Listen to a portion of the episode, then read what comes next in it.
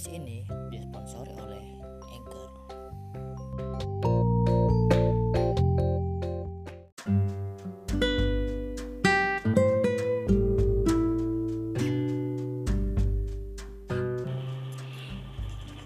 Dahulu kebongkar bento Soeharto dengan istilah bento.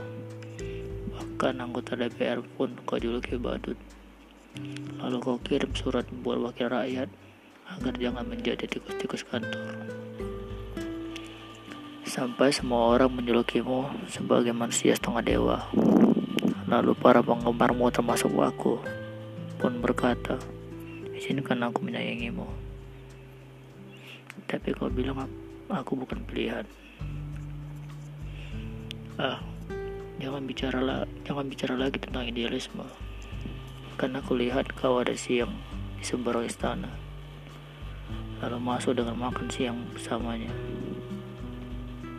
Entah apa yang terlupakan olehmu, hingga tak ada lagi kemesraan di antara penggemarmu. Mungkin karena mereka sudah frustasi. Kini aku sadar, yang ada hanyalah demokrasi nasi.